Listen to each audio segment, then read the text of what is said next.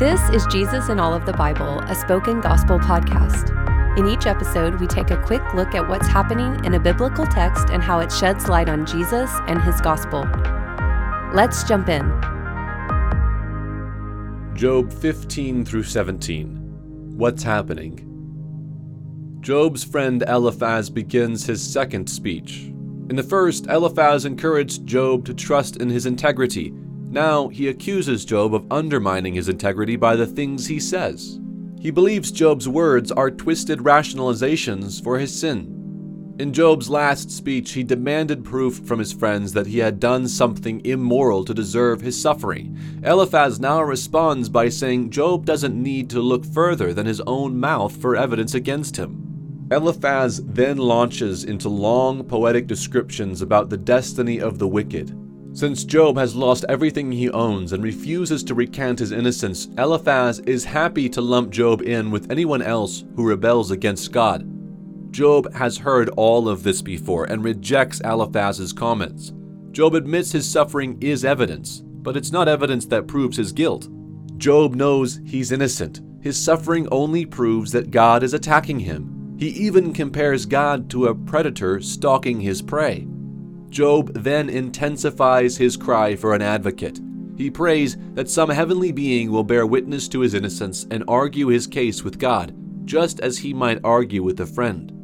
Job is confident this kind of intercession is impossible after he dies, so Job wants to be declared innocent now. He wants his day in court and his integrity returned to him. Where is the gospel? The biggest difference between Job and his friend centers around the idea of rewards. Job's friends are at their most eloquent when they describe either the loss or the gaining back of God's rewards. But Job isn't interested in that conversation. He's only interested in his innocence, integrity, and the return of his good name.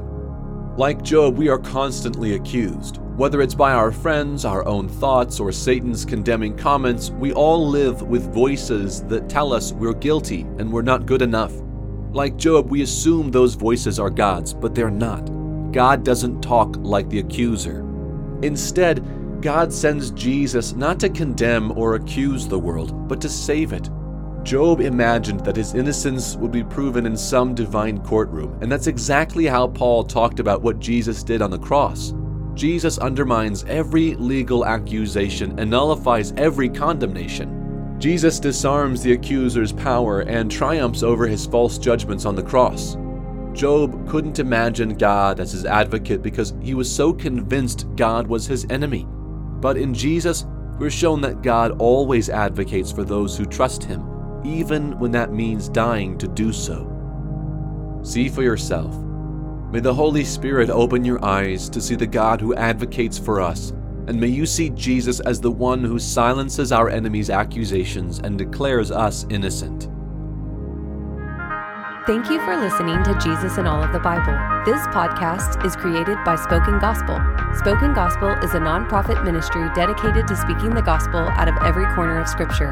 To learn more about our mission and to view all of our free resources, visit spokengospel.com.